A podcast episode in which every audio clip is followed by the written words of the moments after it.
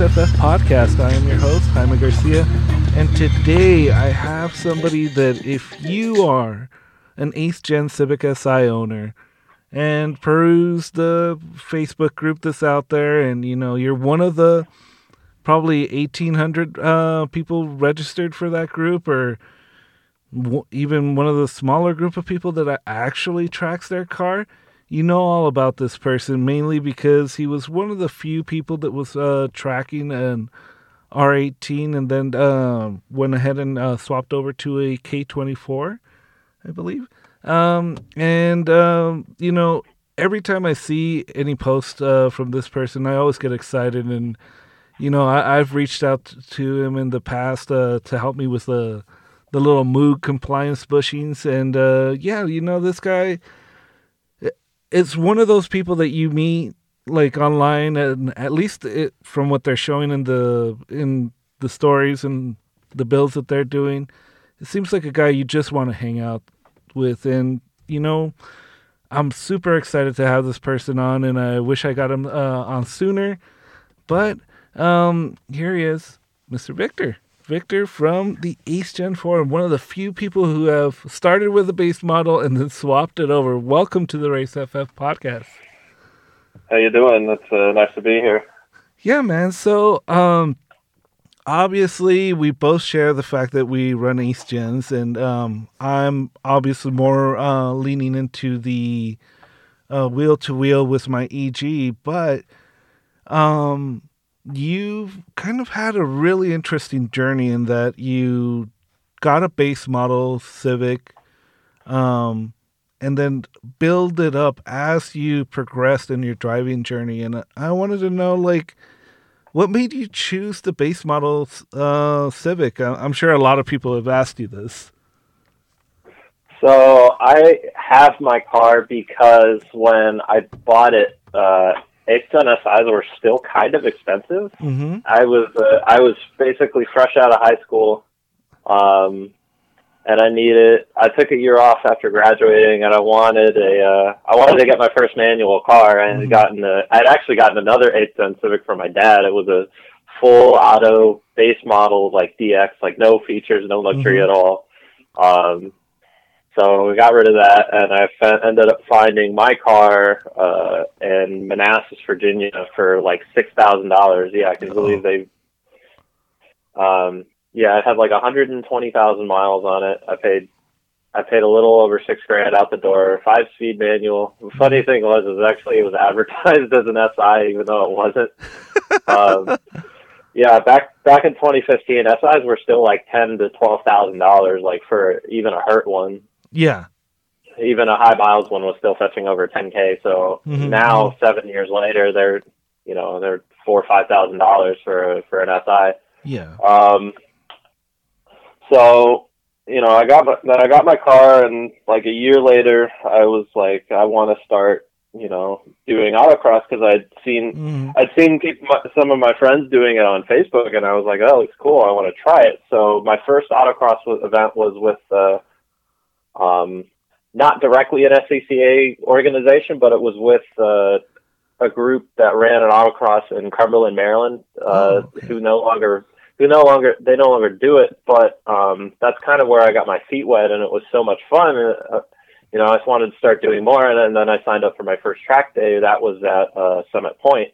Oh, nice. Um, and it kind of just took off from there, and I started getting more and more more and more involved and more carried away with everything. And mm-hmm. next thing I know, there's, there's a K series in it, and it's a wheel to wheel car. Mm-hmm. Um, so that's the I did the I did the K swap in 2019 with a full Type R swap, uh, complete a complete uh, K20A uh, Type R motor, oh. 11.7 to one compression. It was a stock bottom end motor with uh, drag cartel cams. Mm-hmm and uh, ported and polished head, ported manifold, made 250 horsepower. Damn, that's good. It was a great, it was a great engine, and then it just, it, what, one day it did not, it did not uh, survive VIR. oh man! So bring me back to that first track day. Obviously, we all have our own ideas of like um, what what we want to have like prep for our car. So walk me through kind of um because you said your first track day was at uh, Summit Point. So what was Yeah. your setup at that point? Did you have coilovers, tires, brakes? So my my first track day, I was it was a completely stock car. It was Yeah. stock tires, stock 16s, all season, uh, stock suspension, stock brakes. I think I don't even think I did brake. Fl- I had done a brake flush. That was it because the, the, so I didn't know I didn't know anything about like doing track day. Uh huh. Um, I didn't really have any friends at the time who did it, so I kind of just someone told me to go on Motorsport Reg and sign up, so I did, and uh, I did. The, I got. I took my car to a shop. They did an inspection. I had them do a brake flush because I Mhm. hadn't really had much experience doing it. I didn't really know anything about cars at the time. hmm Um, I had like I had like basic mechanical skills, but yeah.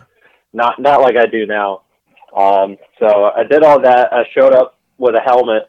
I had actually had to borrow a helmet because my um, my motorcycle helmet was not uh, rated Oh, yeah. to go on Oh, the yeah. racetrack. Yeah.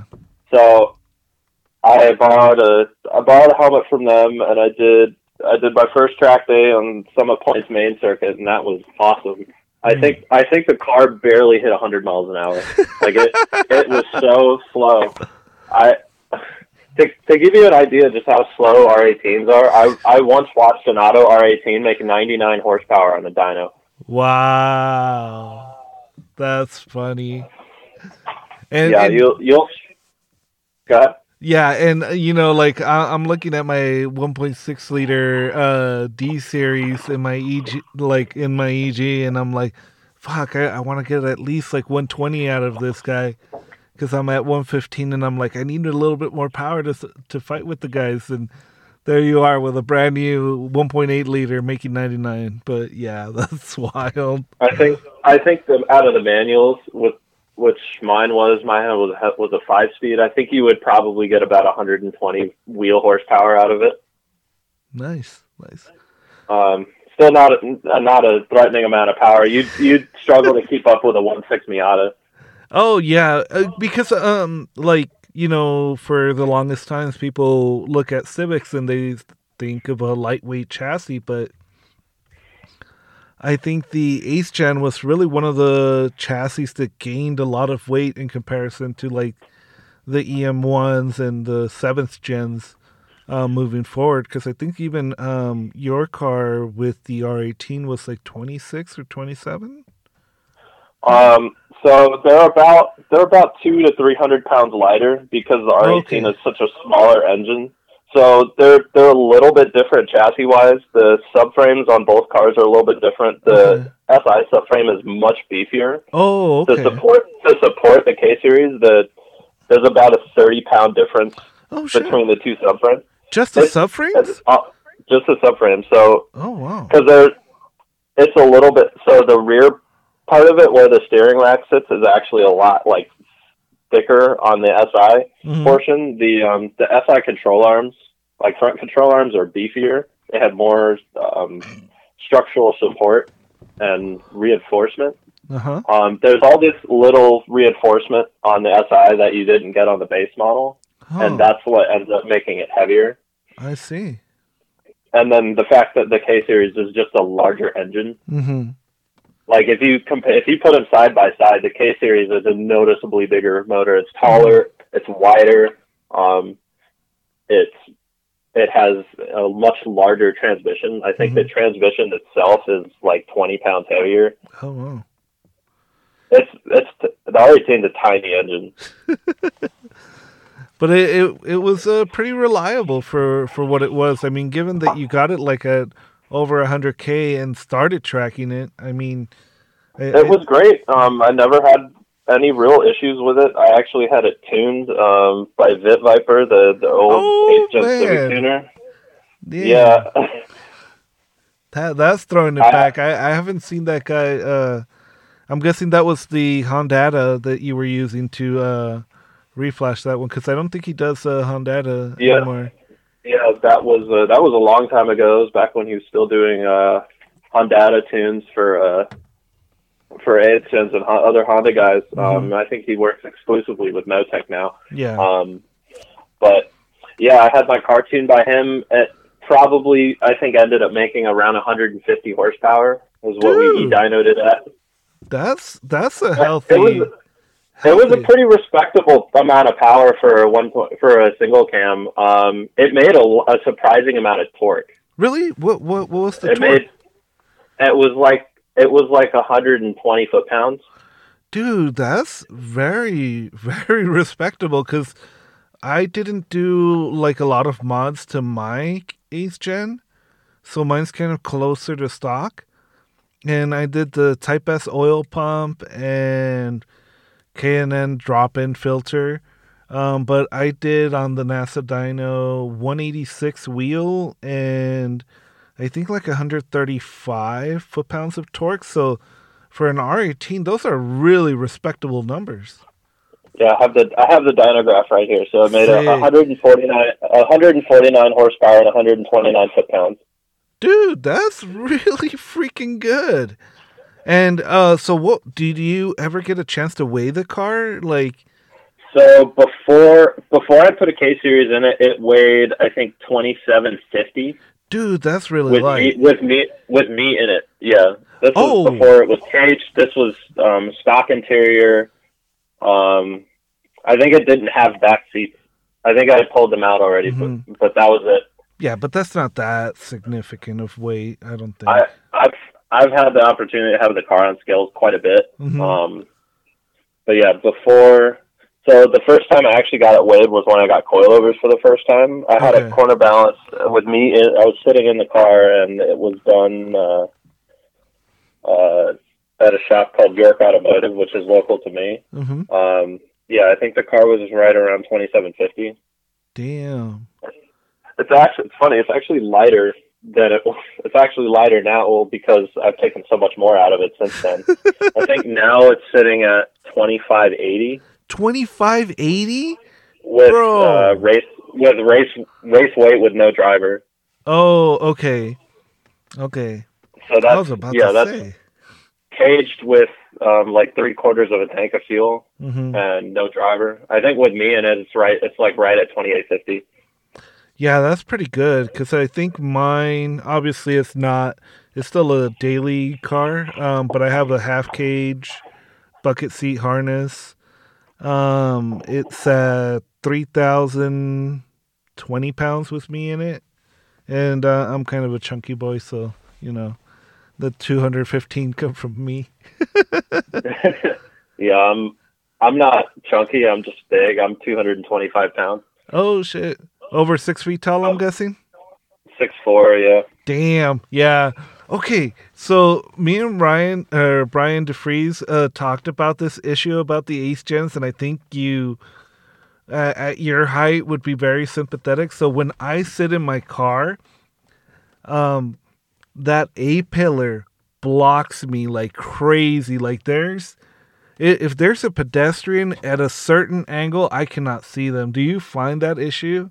as well? Oh yeah, yeah. No, that, if you if there's a pedestrian there, they're gonna die. Like, if, if there's something if there's something out of your view, you're gonna hit it. That's just a matter of fact. So, um, yeah, I I struggle with that same visibility. When you pull out all the trim and mm-hmm. actually make your mirror smaller, it's really not that bad. Like if you get uh-huh. those little roll cage roll cage mounted mirrors that go on your like uh your side pillars, oh, it's not terrible. It's still bad. Don't get me wrong, but it it gets better. Okay, I see. I see what you mean. Yeah, huh? Because I've been thinking about those roll cage mirrors uh, specifically for my EG. Because I want to try and take the mirrors off since that is a no aero uh, modification because you're removing stuff, not adding things to it. So mm-hmm. I could I could put the roll cage mirrors on there, but I don't know. We'll we'll have to touch base on what brand you're running because I imagine uh, that's a solid one. If you if you got it working and it doesn't move around for you, then I, I think it's good. I believe they're Longacre. Oh, you got the fancy ones. Okay. Yeah. They're not that fancy. Well, I mean, like I, I'm a cheap ass, so like. I, I I would consider myself a very cost effective uh, uh, driver, so I, I'm always looking for the deals. So you went from the R18 and started tracking and uh, doing everything, and we talked about how each chassis has like a pain point. You know, Spec E30 guys have the issue with uh, fuel slosh, and I think E46s as well, where they have like this weird uh, gas tank where it has like a middle hump. So they have uh, issue with fuel starvation, and they need to run like dual fuel pumps.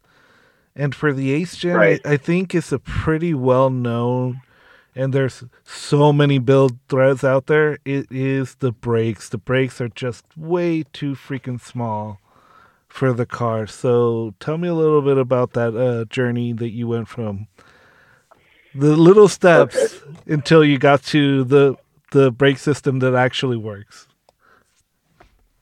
Okay, so I got my I I've learned how bad the brakes were just by autocrossing the car. Oh yeah, that's um, so well. So the, where I started autocrossing at Cumberland, the the venue you could get some serious speed there. Mm-hmm.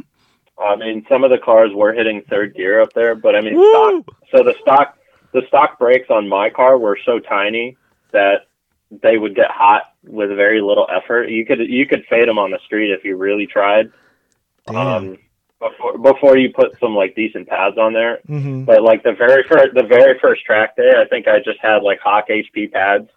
Oh. Nothing like super exciting. I just bought I bought the like the budget brake pad off mm-hmm. of Amazon because someone told someone told me that I should put brake pads on the car because OEM pads weren't going to hold up. So I just went on Amazon and bought tra- I look, I searched up track brake pads, and that's what came up. So I bought those, and I think they were like they were like seventy five dollars. So I was like, okay, cool. Yeah.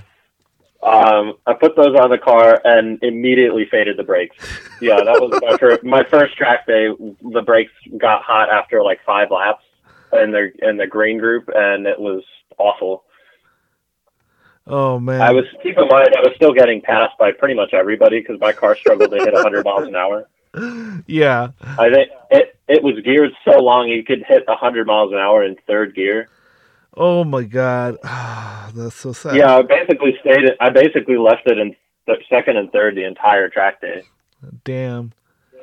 Well, I- am guessing the majority was in second, and then like for a couple of those straights, you would like click into third. But yeah, that's that's rough because not only I mean on the S- Ace Gen SI everybody that tracks them um, knows to just ditch the caliper and, and brake rotor and uh, I, I think the only like OEM bolt-on affair that actually could work I, I'm I've not dealt with it so I have no experience was the TSX uh, caliper upgrade and um, you were telling me that you went through that uh, setup as well. So yeah, I did that too, and they were great. They were fantastic, but I wanted more. I actually just wanted something that looked cooler. They and had more response. And someone told me that the Brembos were great. And then one of my friends who had a had a boosted HNSI had uh, the Brembo calipers on it, and I mm. really liked the way his his brake pedal felt. So I ended up oh. doing that swap. Mm. He's the guy I actually got the stock SI brakes from. So I did the Brembo swap, and those are great. They added, they gave me a lot more confidence than mm-hmm. all the other brake setups did, and they were great. The pads weren't terribly expensive. Uh, you can, I used the S2000 rotors at first. Um, oh, okay. There's a, so everyone who's ever done this swap um, knows that you have two options. There's, uh, you can just run the S2000 rotors and and sacrifice a little bit of your pad, mm-hmm. or you can do it the right way and get uh, extended studs for the front uh, front hubs and buy the uh, spacer that sits behind the rotor, and then you can use the actual uh, TLS rotor mm-hmm. um, to get the full uh, full benefit of your brake pads. So that was great. That was fine for basically what I did for it. I did ton, a ton of track days, a ton of D days with it, mm-hmm. and I hadn't I didn't really do any competition with it. Mm-hmm. And then I think in 2020, um, Stop Tech was doing uh, was doing uh, like a prototype run mm-hmm. of a kit for the eighth gen. They were releasing a bigger rotor option, the 332 millimeter front rotor, and I was like, "Ooh, I want to get get in that." And mm-hmm. so I I ended up getting them for an amazing price. And actually, um, Brian DeFries has the same brakes that I do. Oh, nice. Uh, yeah, he, I I sent I hit him up. It was like, "Hey, man, Stop Tech's doing uh, this run of brakes. I think they have one kit left. You should you should." contact them and see if you can still get one. So he ended up grabbing the last one. I think there's 10 of these kits that exist. Oh, wow. Um, so yeah, I got those brakes, and the first track that I was able to use them on was VIR, and I I have not looked back since. They have yeah. been fantastic. They have been fantastic. They I have never faded them once. In fact, they're so efficient that I've never been able to get them to like glow. Like I've always wanted a picture of my front brakes. Oh yeah, front brakes, yeah, front brakes glowing, and I can't do that. The Brembos would eat, would get hot so fast that you could easily get um, get them to glow and when it got dark. But the stop techs are so efficient; they just mm-hmm. don't they don't fade ever. Mm-hmm. Um, I've been running the Stop Tech SR33 brake pads that they include with them, and honestly, they're great. They're fantastic. I just wish they weren't so loud. They Mm. Anyone who's ever heard my car uh, knows the sound of it approaching because my brake pads are louder than the engine. you can you can hear the brakes before you hear the K series. Oh man, that's funny. So the the stop tech calipers that you're talking about is that that ST forty three one, or is it the yeah. ST four? Uh, oh, okay, it's, it's it's the C forty three kit. Yeah, there we go. Yeah, so it's um it's funny. So when I got the um, when I got the kit in the mail, I actually did a comparison, like side by side, between them and the Brembos. The Stop Tech not only has uh, a bigger rotor, uh, it's got a thicker pad. The calipers are actually smaller than the Brembos, along mm-hmm. with the, the pistons themselves. But the whole setup, I think, per side was like five pounds lighter. Wow. Five or six pounds lighter than than one Brembo uh, setup with caliper pads and rotor. That's impressive. That is that is a lot of weight savings. It, it took it took off about twelve pounds off the front of the car. Wow, that's huge. Which for for unsprung weight is a lot. Mm-hmm, mm-hmm. Um. So I it I I love the way the car feels. It stops really well. Uh, it doesn't it makes it unfortunately it makes the ABS kind of panic because the oh. smaller base model. I still I don't have an SI ABS unit. So no the way. Base, the smaller base model brakes kind of hate it. Um, well, because I can't put.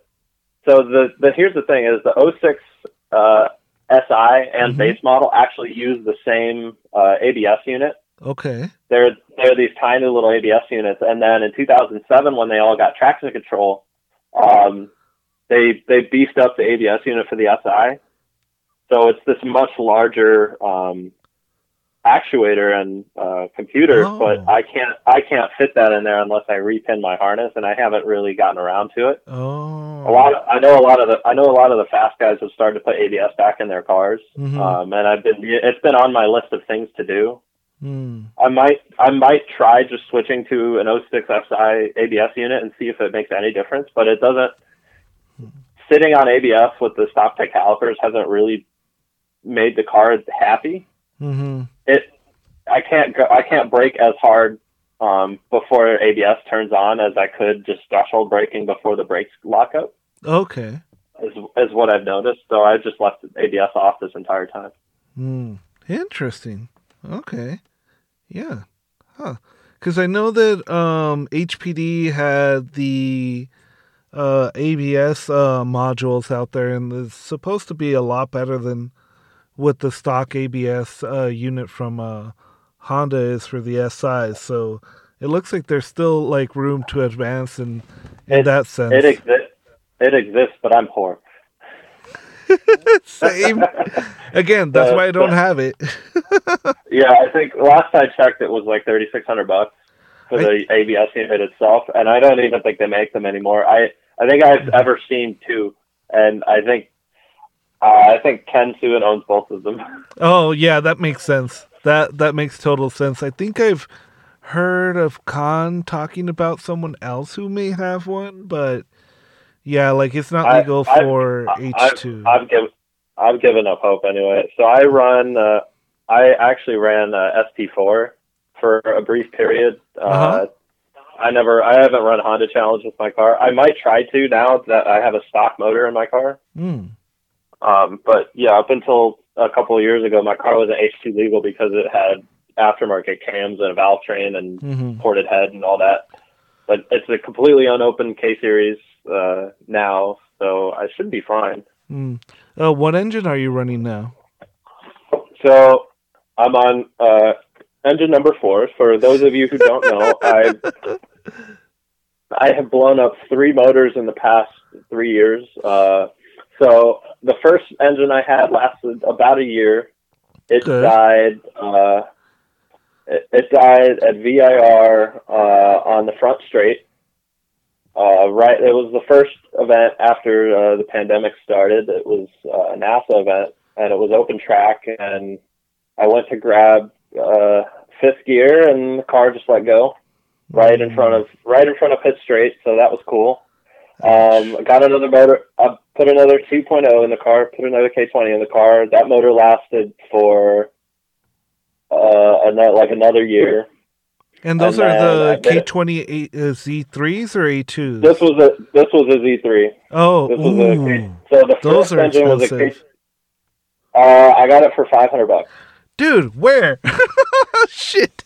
I, I, got, I got it from a friend for five hundred dollars. Oh, okay, okay. I was really I was really bummed my first engine blew up because oh. it was like it was the first engine I'd ever built. It was a it was a real Type R motor. It had like refreshed had brand, brand new everything in it, new pistons, new bearings, and new rods from Honda. The only thing that I reused was the uh, was the crankshaft.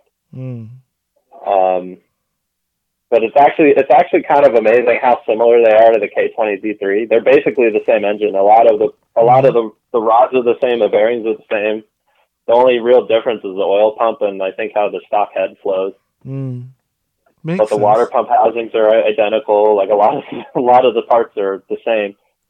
That makes sense. Because like I was refer- I was referencing part numbers and a lot of them were the same to the USSI, so I just it was a lot easier to order parts than I thought it would be. Hmm.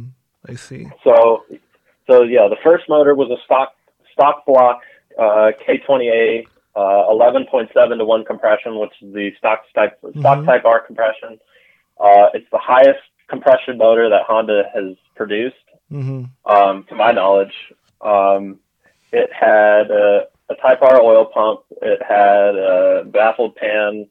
It had drag cartel 2.2 cams, uh, Supertech valve train, and it just one day just let you just drop the valve and let go. I don't, I don't really know what caused it, but it sucks to suck. Racing is a, an expensive sport. So the second motor uh, died at Mid Ohio. I actually went to go get coaching from uh, Tom O'Gorman. Oh, awesome guy. I was, I was, I was, yeah, love the guy. Um, I was going out there to do uh, some sightseeing for Grid Life mm-hmm. uh, Midwest, and I was trying to get some coaching before uh, the event. And I made it about half a lap. I made it to the hairpin, and the car just let go. the it it blew a hole in the piston, and oh. that was that was that was that. I drove ten and a half hours to do half oh. a lap. Oh. So that was that was fun. I, I did I ended up getting to do some hot laps with DJ Alessandrini. He offered oh, to awesome. let me drive his car, but he he's about a foot shorter than me. Oh yeah. he, so I didn't fit. I didn't fit very well in his car, even even in the passenger seat. So, um, yeah. he he did take me out for some laps as a passenger, though. So I was very I was very happy about that, and I did get some some really good tips from him. But unfortunately, I didn't really get to drive my car there. Mm-hmm what I what I was actually really happy about that day was uh, so I ran that was an auto interest event uh, mm-hmm. for those who've heard about them. Uh, they're a really good group of people. They actually uh, reached out to me after the event, said, "Hey man, uh, we heard you had some mechanical problems in the morning, so we're going to give you a credit for another track day." Oh no way! So yeah, so they they didn't refund me, but they just gave me a, a okay. code that would get me a fr- that would get me a fr- it was the same value as for what I paid Okay. uh, for that event. So it's good for it was good for another two years. So I I didn't end up using it last year because I got the car running kind of at the end of the year from hmm the most recent uh, engine failure. Um, but yeah, so I'll probably I'll probably use it at some point this year, this coming season. That's awesome Um, that they were able to credit yeah, I was- you. I was I was really pleased by that. Yeah, that's Uh, yeah, that made me that, was, that made me feel really good. So okay, so the second, so the second motor died at Mid Ohio, and then I decided that it was time to put a K24 in the car Mhm. because everyone was like convincing me that a K24 was a much better engine. So I got a stock K stock K24, um, had it refreshed at the machine shop, uh, got a new oil pump, got a new uh, uh, rotating assembly, put fresh bearings in it, put some ACL race bearings in it, uh, got new pistons and rings for it. It was a junkyard engine, so it was Mhm. gross when I got it. So I had Yeah. a hot tank, I replaced the pistons. I did uh, just like a general refresher, and then I put uh, a Z3 head on it with the same cams, same valve train that I've been running. Mhm. Um, and then that motor made a little over 260 horsepower at the wheels. Damn. Yeah, that that that motor was great. So then it was it was my first race weekend at uh, at VIR, like first actual race weekend at VIR. It was my second race weekend of the year. Mhm. Um, on the previous the previous engine, I'd actually done my first um, like uh, novice race at uh, Summit Point. That was my uh, provisional uh, race license, uh, like eval race, and that was great. The car. It's funny. I so I drove my car to the track with tires and gear and stuff in the back. uh, did my races on the same tires. Uh, I drove there on and then drove home. That's so I didn't have a single issue. I didn't have a single issue with the car the entire time. Uh, it was very hot. I will say that. Mhm. Um, that that's so dope, man. Like you know, e- even up until recently, um, because uh, you you and I share the uh, issue of having a, a tow vehicle. Like I, I I was driving my uh, EG to the racetrack to do wheel to wheel Honda Challenge. So and, and my car was actually passing California smog at the time. Like I actually had a California cat in it. Um, oh wow. yeah, I can for sure say that I was one of the only carb legal Honda Challenge cars out there because I had to take it to a smog shop to get uh, the That's thing done. cool. And I was just like, cool. Yeah, the smog guy was like, "Holy shit, it's all like legal." I'm like, "Yeah, the carb legal intake, DC headers, the here's the paperwork, it's the you know the little exemption thing or whatever." And uh, yeah, like he was like, I, "I'd never see any of these that pass smog." Like I was worried when he brought it in because he's like, "Oh man, you, you're gonna have some janky shit," but no, it, it passed, and he was like, "Wow, yeah, that's like normal." Fuck. So, so yeah, awesome. yeah, like there, there's something about having that stress of of driving the car back and forth from uh from the track that it, it, it just like y- it never goes away, especially when you're like now that I'm towing it, it. It, I don't know. It, it's something like a little bit freeing, and, and you know the looks you get when you're driving back and driving to the track people know where you were going and what you were doing and yeah you know shout out to aaa for making that possible yeah, I know. I know the feeling. So premium I member told myself, yeah, I'm the same. I got the same deal. so I told myself I wouldn't drive to another racetrack again unless it was Summit Point. So Summit Point's about 80 miles away from my house. hmm Um, I if I'm just going out there for the day and I'm not taking my race car, I'll just I'll just drive one of my um, my daily drivers, a Volvo uh, S40 R Design. I've actually tracked that a couple of Okay. times before, and it and it does really well. Um, it's a turbo five cylinder, hmm not particularly like fancy. It's actually faster than the stock SI, but it's heavy. It's, re- it's a Yeah. really heavy car for what it is. hmm Um, but anyway, back to back to Honda. So my four, the third engine, the the first K24 that I did, um, basically ran for like 300 miles. Um, I think what ended up happening is it had oil pump failure this was qualifying at Hyperfest uh, no. for anyone who was at Hy- for for anyone at Hyperfest last year. Um, I'm sorry if I ruined your qualifying oh. session. Uh, but so the car basically let go in the same exact spot it did the first time I blew it up at VIR. Um, but this time it was a lot more devastating. So it put a hole straight through the bottom of the oil pan, and the oil instantly caught instantly caught fire. Um, the back of the car was completely engulfed in flames. Um, I, and I almost instantly couldn't see because the car filled up with smoke so fast. Yeah. Um, I I tried to pull off the track without like crashing into something, and I just kind of meandered off to the side of the track. So the the the brake lines almost instantly melted. Um, Jesus. The left rear brake line had kind of boiled through. Uh, it and I had I had still had front brakes. The rear brakes were kind of gone because it was starting to leak brake fluid. Mm-hmm. Um, and the brake fluid basically instantly boiled also, so it was very inefficient to stop. So I had one. I basically had one good stop left in the car. I and when your engine loses vacuum, you know it's really hard to mm-hmm. to slow down the car. So yeah, the engine basically instantly locked up, and I put both feet on the brakes to try and get the car to slow down. I was in the I was in the process of grabbing sixth gear, so I actually had the clutch in already. Mm-hmm. So I'm I'm thankful that I did. Otherwise, the car probably would have spun into the wall. Oh boy.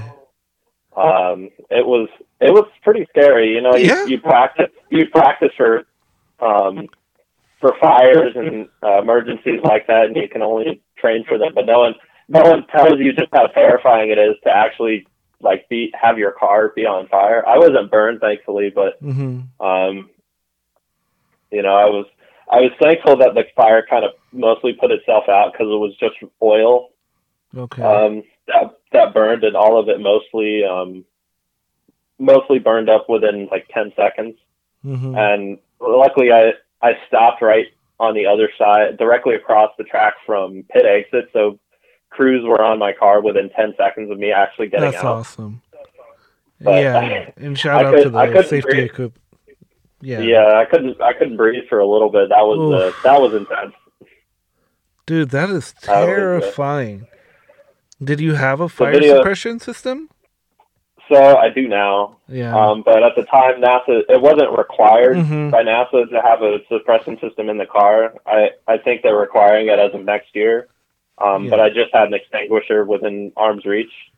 Um, but now now I have a, a fire system in the car ready to go. Yeah. Um, the, the tank's out of the car the uh, for the winter anyway because I don't plan on leaving it uh, in there over over the winter. Even though it's they say it's safe to do so, I'm still not taking chances. Yeah. Huh. Uh, why why do you feel like the um just like a general question like why do you feel like it's not safe to leave it in the car? Well, I mean they say it's just because it gets cold is why. Oh. Uh, I'm from SoCal, so you you know like sub yeah, sub thirty degree temperatures is about as cold as we get, and in my garage yeah, it never the, gets below thirty. It's like twenty five degrees outside my oh, house shit. right now. So okay, that makes more sense. I completely understand. There you go. yeah. If if you're cold, they're cold. Bring them inside. so, um, damn, that's such a rough drop. Oh man, because I remember seeing the fire damage of your car, and I'm like, man, like what happened? And it's always so scary to see like fire, especially on these cars going towards the back, because obviously the fuel tank is there and you don't want that sucker to like catch on fire. So it missed the fuel tank completely. So you know the um the mm-hmm. hybrid uh the Civic hybrid under trays that people yeah, yeah, like yeah, to do. So I I had those on my car, and actually the fire absorbed uh, those absorbed pretty much most of the fire. Oh, so it was like um, a insulating layer almost. Yeah, so there was one under the engine that mm-hmm. completely covers it. That one instantly burned away. Like it was mm-hmm. gone. I, I have found no traces of it whatsoever. Uh, the only one that survived was the center right side, uh, mm-hmm. under the right passenger side of the car. The left side burned. Um, the little trim piece that uh, is in front of the gas tank mm-hmm. uh, was completely gone, and the uh, the wheel well cover was mostly melted. Mm. So I I think those saved a lot of damage from occurring to the car. What Okay. could have what could have been more damage uh, Mhm. was um, saved by that. So I think I think I'm going to try and put those back on the car if the rules will allow me to, Okay. because I'm I'm stepping I'm stepping down into TT5 into ST5 now Oh, because awesome. it's just I, I've realized it's a lot more. It's too much effort to have that car make as much power as it as it needed Mhm. to to be competitive in ST4, and it still wasn't that competitive in Mhm. ST4 because I'm competing with uh, 370Zs and Yeah. S2000s and and C5 Corvettes, and it just it just wasn't quite up to par. It just would never. It was never going to be Mhm. a fast car on a national level. So I think I think at ST5 it'll actually be a real contender. No, yeah, I think the eighth gen, like the sweet spot is ST5. Um, at least here in SoCal, we've seen um, the times there. Uh, my buddy Sam has even uh, taken the lap record from our series director, uh, Greg, Greg Greenbaum. I think he got it back. So, yeah, at Auto Club in his uh, eighth gen. So, yeah, like I, I think it can be a very, very good uh, chassis uh, for ST5. But yeah, ST4 with Corvettes and stuff like that is, yeah, you're fighting a, a really big uphill battle right there. Hello. Okay. Oh, sorry. I, I thought I lost you for a second. No, I'm still here. Oh, yeah. So, um, in terms of like ST5, so are you going to be running the Toyos or what, what tires do you normally run? So for a long time, I uh, was getting scrub Hoosiers from uh, a local tire shop. Yeah, I, I kind I of made it. the switch to Hoosier. I made the switch to Hoosiers at a really early stage, like Mhm. in driving, and a lot of people say that was a bad thing. I honestly, um, I don't regret anything because they were Mhm. really cheap. Like I was paying like thirty or forty bucks a tire. Yeah, go with Uh, whatever the some- cheapest for is some, there. For some takeoff, for some takeoff two twenty five. Did that inhibit or in my ability to learn fast? Probably, but I still think it was a good experience to to Mhm. just go, just go onto them from the get go. hmm Now it's funny. I pretty much do. I've pretty much done all of my events on street tires, apart from the last race at VIR. I was on sticker Hoosiers for that race because I knew the car just wasn't fast enough to be competitive without them. So that's the only time I ever really bought new tires hmm for the car. Um, I, so now I run uh, Falken 660s. I was Oh, actually nice. gonna just, I was actually just gonna see how light I could make the car hmm and see if I could do um, get the street street tire modifier because Uh-huh. it's such a it's such a big points adder for Oh, yeah, it is. It's like six tenths of a point hmm uh, if I remember correctly. So I was going to see how how fast the car was with that in it. Um, with with Scrub 615s, I've never actually run 660s on the car yet at Summit. With the old 615 Falkens, it runs it runs 25s around Summit, Maine, which is decent. It's not fast. It's actually it's actually kind of slow for the Mhm. ST5. Um, Yeah, but the the six TT5. fifteens, those are that's an old compound, man. Like we're talking It's- about, yeah, that's an old one. I mean, they were they still had they had late 2021 stickers. So I mean, oh no, but I mean like the the tire Oh, yeah. compound, like the, when the, it was the designed. design is, yeah, Yeah. the design itself is an old. I mean, they're great tires if Yeah. you just want to do laps with them oh, and Oh, yeah. get data. They're fantastic. Yeah, Enduro's fucking dope. So I think yeah, for next year, I think I'm going to run on the the six the six sixties unless something uh, some new uh, tire comes out. We have a whole Mhm. winter ahead of us, so I'm excited to see if anything new comes out. Yeah. Um, Yeah, the 660s, uh, that's actually the tires that I have on my RPF ones right now up on my rack, and that's my track tire for the eighth gen. Um, okay. so they're they're kind of a very weird tire. Um, I had um, Steve Wong, who was uh, the head guy for um, what was it, um, Falken uh, Motorsports, their Motorsports Uh-huh. division. So he worked with like Formula D and constantly like working Right. with them. And Right. him and Kevin Burke told me like something that like even to this day when I talk to people about it, they're like, that makes no sense. But apparently the 660s like a lot of PSI.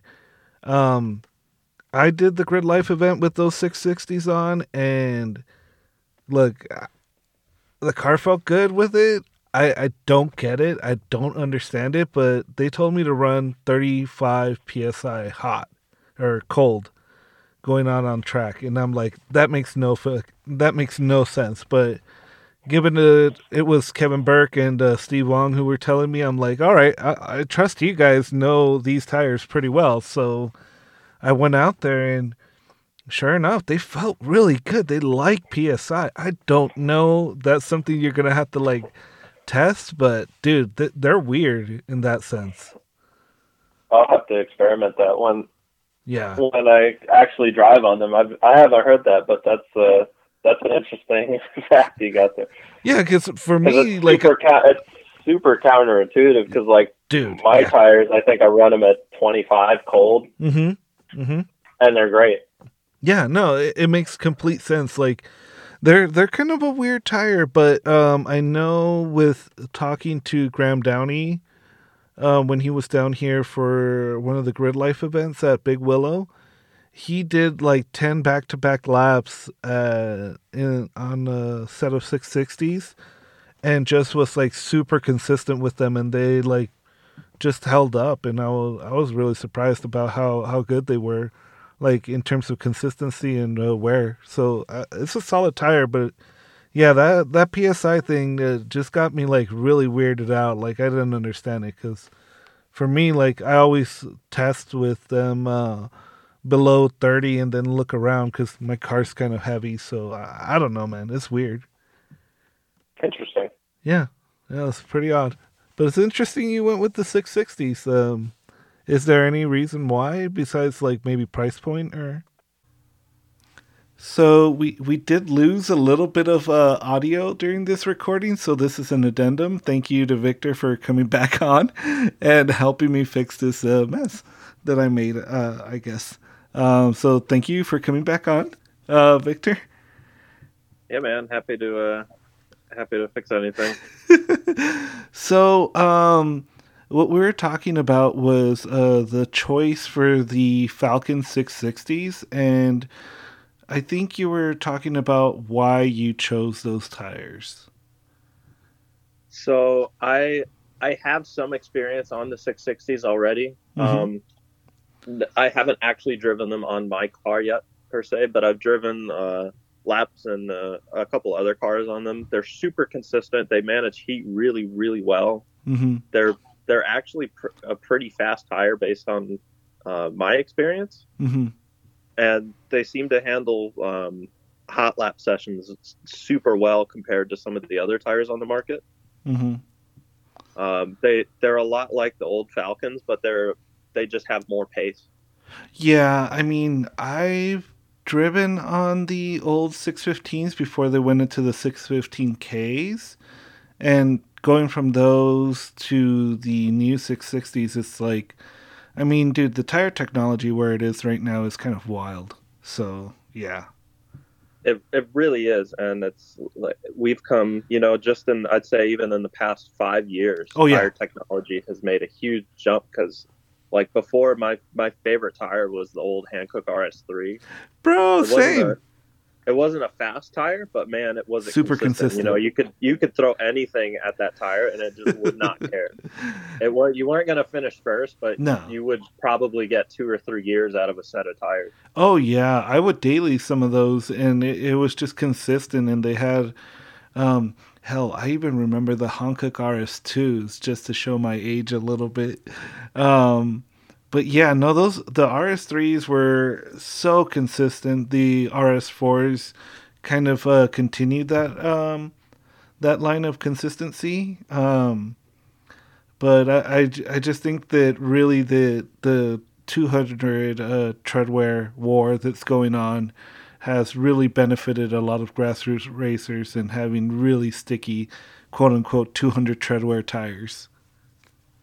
Oh yeah, for sure. And there's actually a couple of tires that I've been meaning to try out. I really want to try out the Nankang uh, 200 treadwears. Oh yeah, I've, I've heard nothing but good things about them, but I can't seem to get my hands on a set. So maybe maybe when things when the supply chain catches back up, I can get my hands on a set for the car and see how they do. Yeah, I think um, the only person that I've seen that uh, can consistently get those tires is a PhD Racing, uh, Jackie, because of his connection with Nankang tires. But uh, yeah, outside of that, I think uh, maybe Phil's Tire Service. I've seen them pop up um, and have like consistent stocks. So yeah, it's it's hard because I'm sure there's like a specific size that you're looking for. Yeah.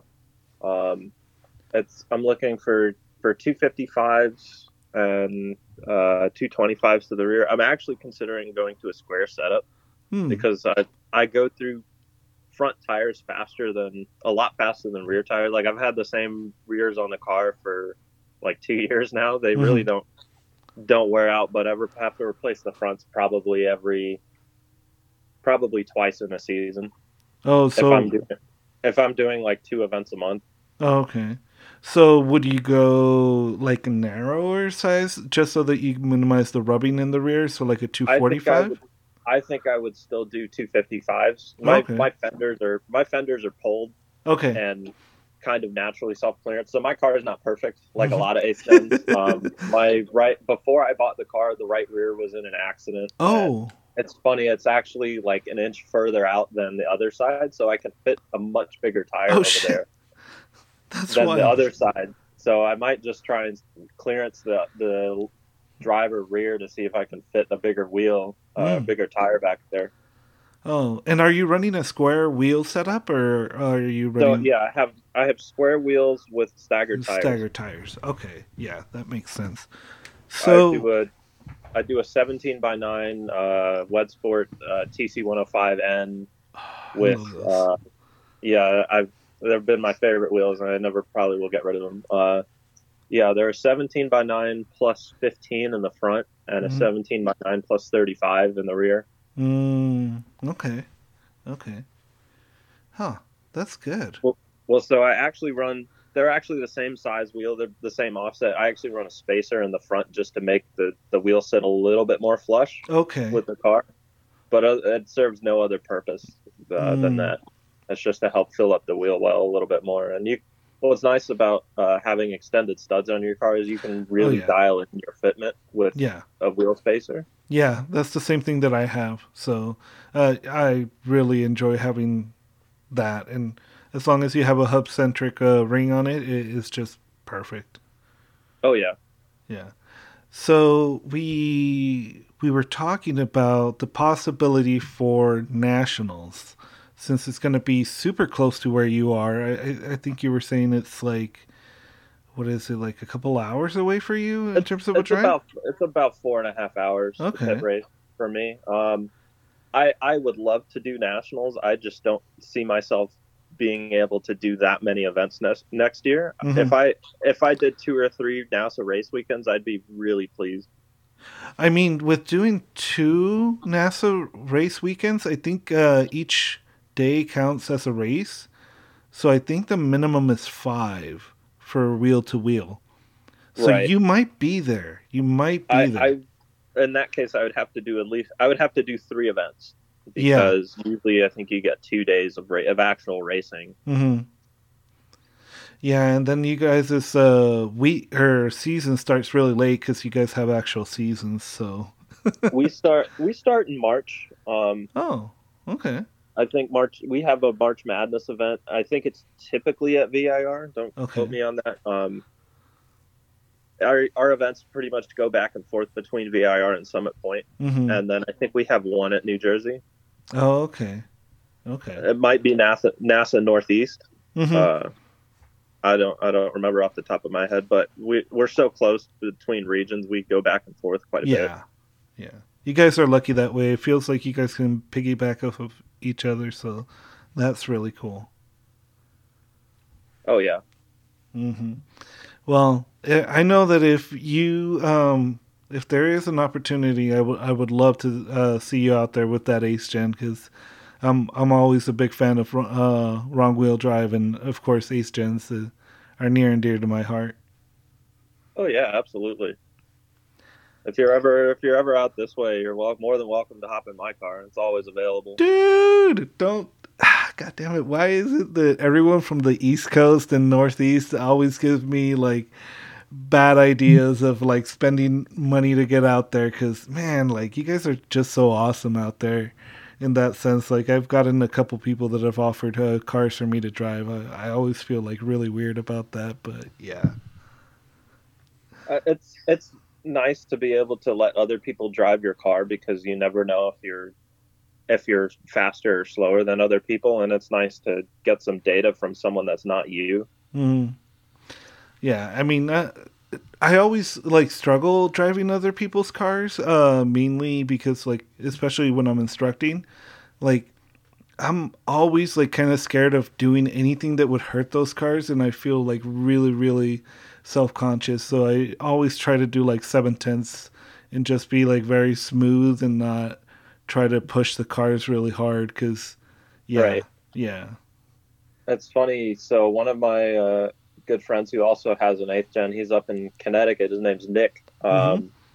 he came down uh, drove six and a half hours from basically lime rock park uh, to summit point for a for a whole weekend of uh, of track days and he was there for he came down Friday night and did Saturday, a Saturday Sunday event with me, and I took his car out for some laps, and I think I got down to a 140, like a 142 and change lap, which was only like a second and a half off of what I was actually running in my own car. Oh shit!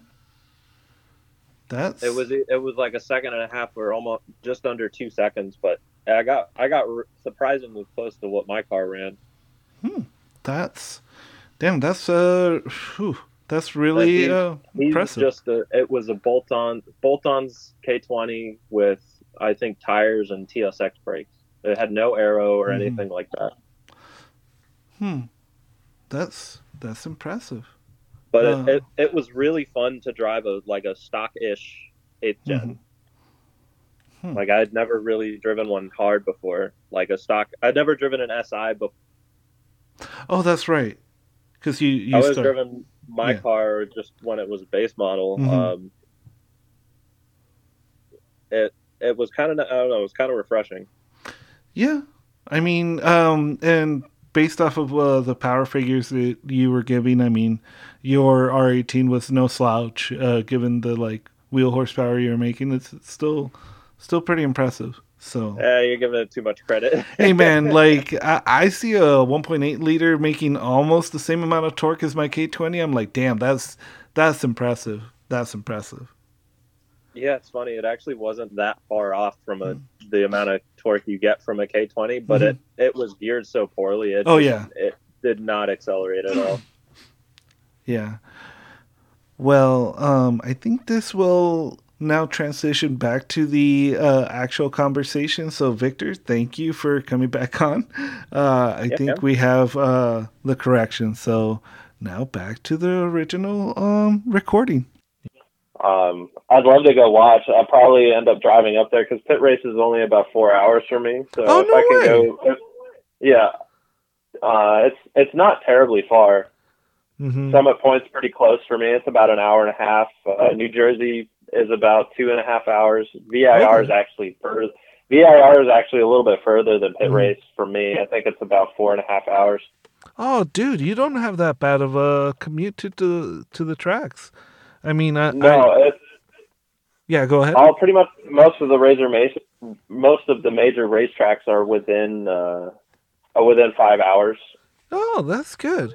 Yeah, for me, uh, I mean, I constantly joke about this, and I get flack from like Adam and uh, Khan and everyone else about uh, how short my commutes are to my regions of racetracks. Because I think my farthest one is like about an hour and forty minutes in in terms of towing, but usually mine are about an hour. Khan Khan doesn't need to talk talk crap because he lives way closer to the summit point than I do. He's like thirty minutes away. Uh, yeah. Oh man, I didn't know that. Oh, I'm gonna give him shit for that because he's always telling me like you and your short ass commutes and whatever. Because uh, there's like a racetrack here that I haven't gone to because I, I say it's too far away, and it's a three hour drive. And then like people like Adam and Khan are just like, ah, oh, and the Texas guys. Oh my god they they have to deal with way bigger uh, track drive or toes than that to get to the track because they go to I think it's Oklahoma and uh, NOLA as part of their region, which is freaking wild to me. That's yeah, that's pretty wild. I mean, I know some people drive all over uh, the country to do some of these events, and I know nationals was at what Laguna Seca last year. Uh, yeah, this yeah, this year it was at Laguna Seca. I was there. Yeah, a couple of local friends did the drive out there, and that was like that is dedication. Yeah, I, I could never, I could never do anything like that. Not right now. Maybe in the future, I'd love, I would love to do something like that. Dude, um, ever since I like first looked at Honda Challenge, my dream has been to race in Honda Challenge. But one of the things, even if I do it once and just like finish eighth out of eighth. Like, I would love to do one of those trips to like one of those nationals over in like mid Ohio or something. I don't know if my GX is going to be able to handle that kind of a tow or whatnot because I'll probably be using a U-Haul for it because I, I, I have no room. but yeah, like, ah, man, I, I would love to do that. I mean, the amount of time and effort that you have to do and spare parts that you need to bring is kind of wild. So, yeah, it's it's interesting. I have. I'm hoping the car is going to be reliable now. I haven't really run into any issues with it. I've been mm-hmm. just uh, just keeping up with small uh, small little problems here and there, mm-hmm. just like little things that break, but nothing that would like immobilize the car. Mm-hmm, mm-hmm. uh, I have a I have a truck and trailer now, and that honestly that's been like huge for me. I'm not mm-hmm. afraid to like really push the car hard at mm-hmm. the at the track. Like before, I was kind of like hesitant to do yeah. ballsy things. Yeah, with yeah. the car, but now I'm not as nearly as timid as I was because I know I have a way home now. So, what's your tow vehicle? So I have a 2000 Chevy Suburban uh, yeah. 2500. Uh, it's a 6.0. It can tow whatever you throw behind it, and it'll be fine. Uh, I've got a an enclosed trailer that I borrow from a friend. Uh, oh, okay. It's a 24 foot. Uh, 24 Damn. foot. It's nice and nice and cozy. Uh, holds one car comfortably. It can hold all your gear and mm-hmm. whatever you need. Uh, and it does great. It's it's great. I've slept in the trailer. Um, awesome. Uh, the car goes in super easy. Uh, the the Suburban's actually a super underrated car or underrated truck. Um, they're tow. like a third the cost. They're yeah. like a yeah to tow. They're like a third the price of yeah. the truck, uh, the Silverados or the Sierras. Yeah, yeah, and yeah. they tow just as much. You can get them for for four. I paid four thousand dollars for mine. Yeah, and I haven't had a, really any major issues with it. Yeah, I mean, when I was looking at my tow uh, vehicle possibilities, the biggest issue for us is that even though I don't have a long way to tow, one of our biggest thing is we have to go through this uh, pass called the Grapevine, and that thing, like as you're driving up, because of the inclination there, it it just there's cars littered on the sides of overheating, blown or whatever, and oh, oh yeah, and like I know that I'm like, dude, I need to have something strong, and luckily I was able to find on Craigslist uh, GX 470, so that has the 4.7 uh, liter from the Toyota Tundra, and I'm like, dude, you'd have that with a Lexus, and I could possibly sleep in it. I'm like, I'm down. I'm down. Yeah, I was actually looking at one of those, but they were kind of pricey. Like people, they're they're like fifteen to twenty thousand dollars out here. Oh yeah, I got mine for seven. Must be nice. well, uh, it also has 325,000 miles on it, so yeah. my my truck had two hundred and thirteen thousand miles when I bought it. Damn. Well, I, I got you beat on this one. Uh, my race car had three hundred and thirteen thousand thousand miles on this Oh AG before I started racing it, and it's still on the same OEM transmission and it's still shifting well. Hopefully, by this next event, um, I, I get my transmission sorted out because, uh, yeah, I, I'm putting a final drive on it because uh, open diff, no final drive, and Honda Challenge is just, uh, I'm just getting walked. That is wild. yeah, man.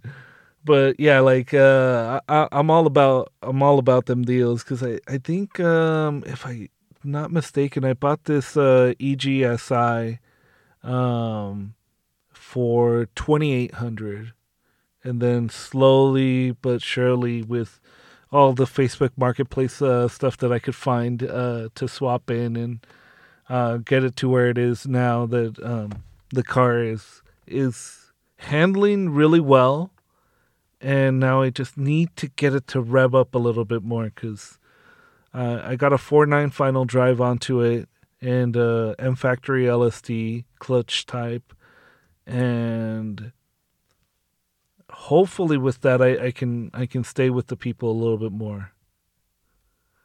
Okay. So yeah, I have uh, I have the 506 uh, Civic Type R final drive in my car, oh yeah, same do, same in uh, my Silver Civic. Yeah, I have the same one.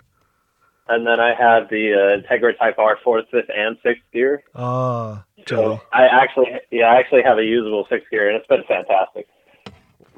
that's dope. Yeah, that's uh, that's super helpful. I mean, in the future, I am planning to go um, K swap uh, onto the EG, just because D series and B series parts are getting like unattainable. Like it, it's it's impossible to find them, and I'm- I'm, not going to be spending like fifteen, eighteen hundred dollars on a D series. Like that's stupid. Oh God, no.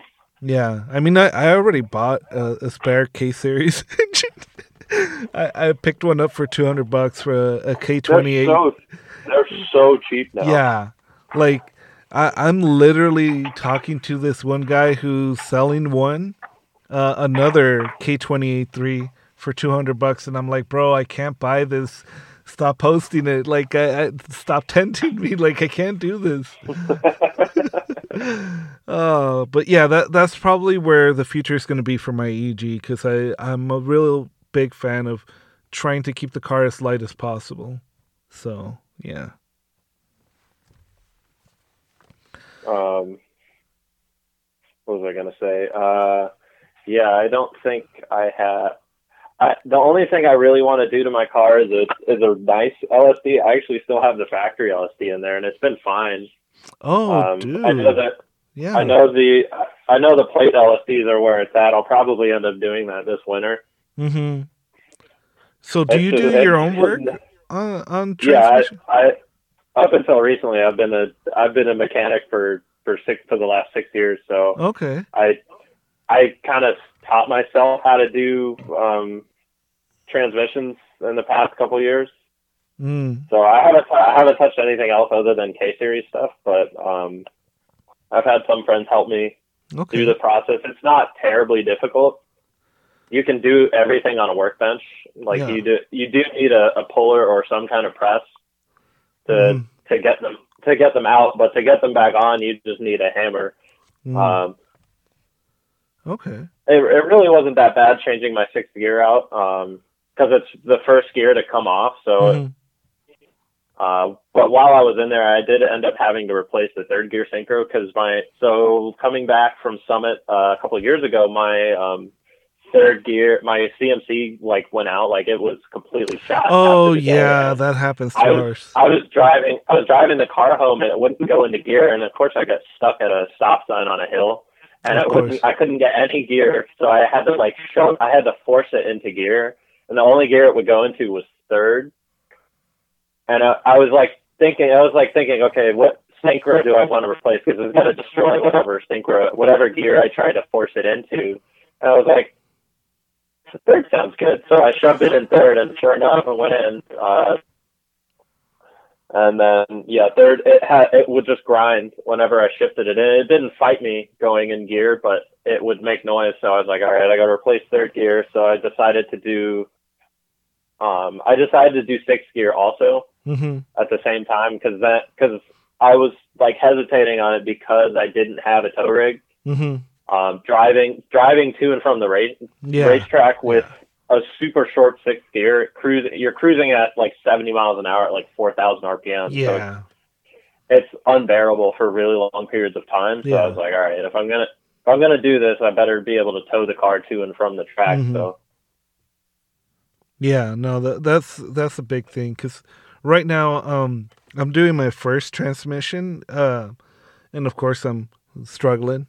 Um, so uh, I got a spare D series transmission, and I'm putting the counter shaft and um, LSD in, and um, I'm I'm just like learning as much as I can. So um, one of the things that I found, uh, like I got stuck on, was um, replacing the uh, or putting the uh, fourth gear into the counter shaft because the newer one is just I guess because it was brand new like it it uh, struggled a little bit so what I ended up doing and I don't know how good or bad this is but I got some dry ice and I put it on the counter shaft and then with one of those uh, Bernzomatic uh, torches I heated up the the fourth gear up to like 150 degrees Fahrenheit according to my Harbor Freight thing.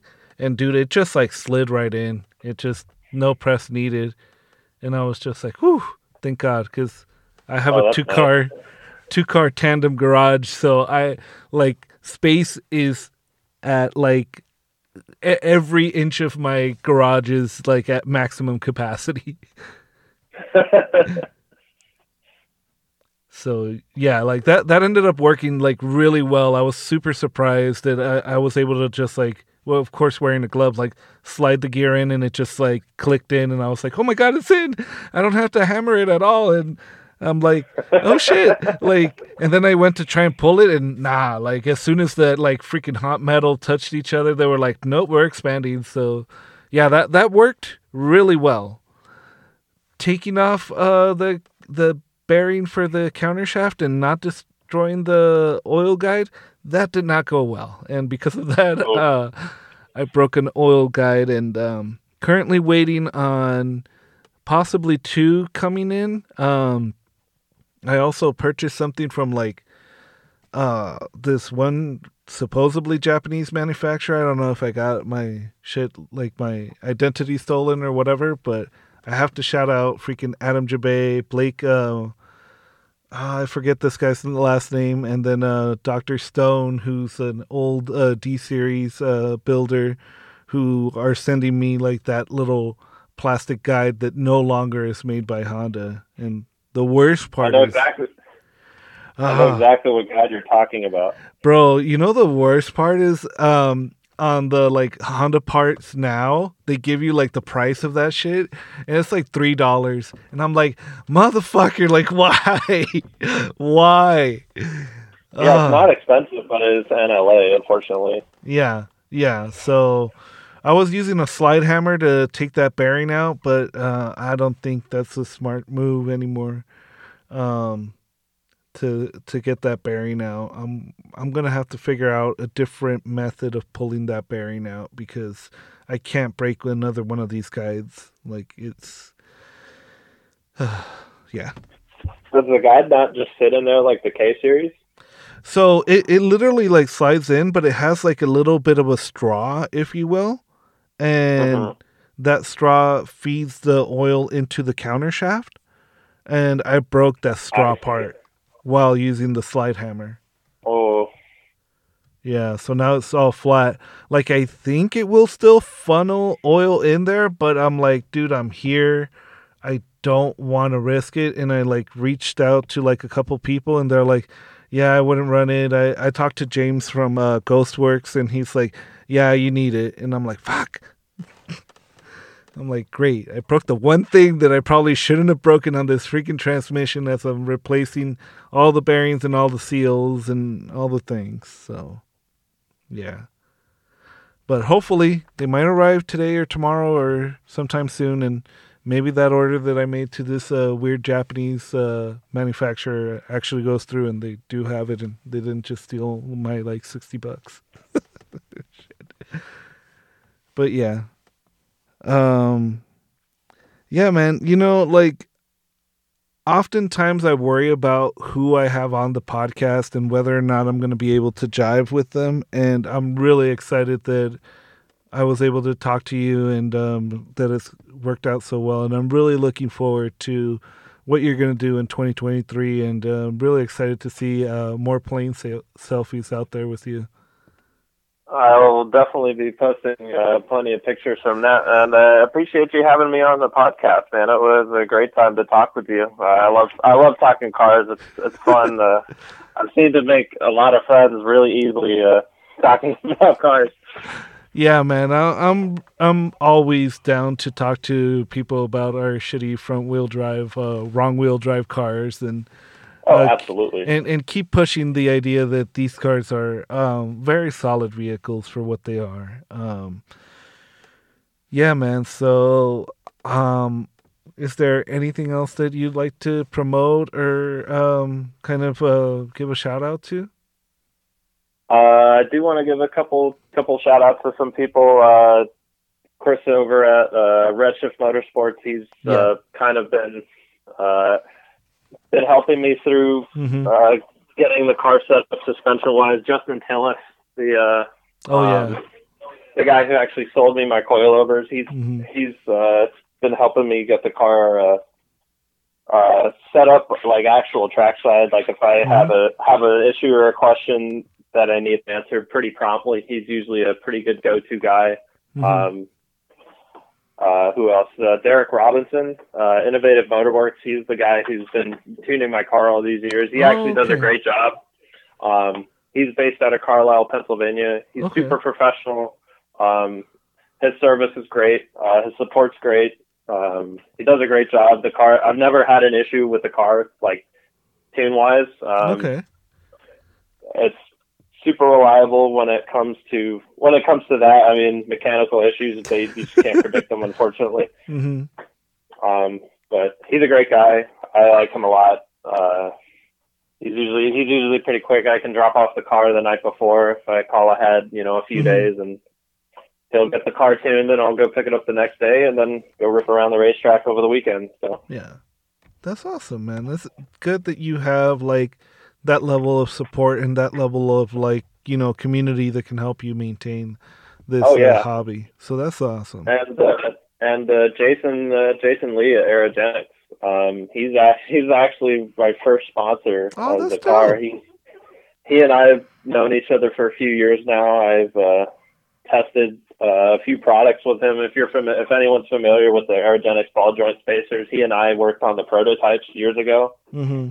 Um, they started as a as a caster and ball joint spacer, so mm-hmm. they would add front caster to your car. They add about two degrees of caster, and it was actually too much because it would rub on the it would make the tire rub on the front fender oh. and bumper because it moved the wheel it moved the wheel so far forward mm-hmm. that it just didn't work. So we ended up just making it into a, a ball joint spacer um, to fix the control arm geometry. Mm-hmm. Uh, and that has actually made a huge difference. Um, at least the way I I feel my car drives, it seems to keep the wheel in contact with the ground mm-hmm. more, and I don't get as much wheel spin as I used to. Hmm. Yeah, and don't don't forget those uh, thirty dollar Muga compliance bushings. Those, oh, yeah. Uh... yeah, for anyone for anyone who who wants to do that to their car, it's uh, part number K two zero zero seven nine nine. And and they work on the uh uh what is it the so, EX ones as so, well. So the, so the yeah they'll fit any eighth gens. They're actually designed for the RSX. Yeah, they'll fit any eighth gen. Sick man. Yeah, I, I I can't believe like when I got those, I was like super excited because uh yeah like those are kind of a common wear point and to have something that works so well like i haven't bought a spare i should um but dude, I, have been running those for uh, years now as well, and yeah. You know what's funny is I I don't remember who actually discovered that you could do that. It's got to be a race shop or somebody who's someone, who someone had an on, RSX. Someone on the yeah. someone on the track forum figured it out, and I don't know who it was, but I just remember seeing a post one day that you could do it, but I don't know who the first to first to do it was. I wish I could credit them, but it's just Yeah. kind of become a no. It's just become become one of those things that everyone knows now. Yeah. Yeah. Yeah, definitely. All right, Victor, with that, um, you know, I r- thoroughly enjoyed talking to you. I, I could keep going on and on. And, um, you know, like, dude, anytime you want to come back on to talk about like new stuff that you're doing, you're more than welcome. And uh, yeah, with that, guys, I, I, think that's it. So thank you for coming on and take thank you for taking the time to do this. I really do appreciate it. Absolutely. All right, and with that, guys, I will see you next Monday.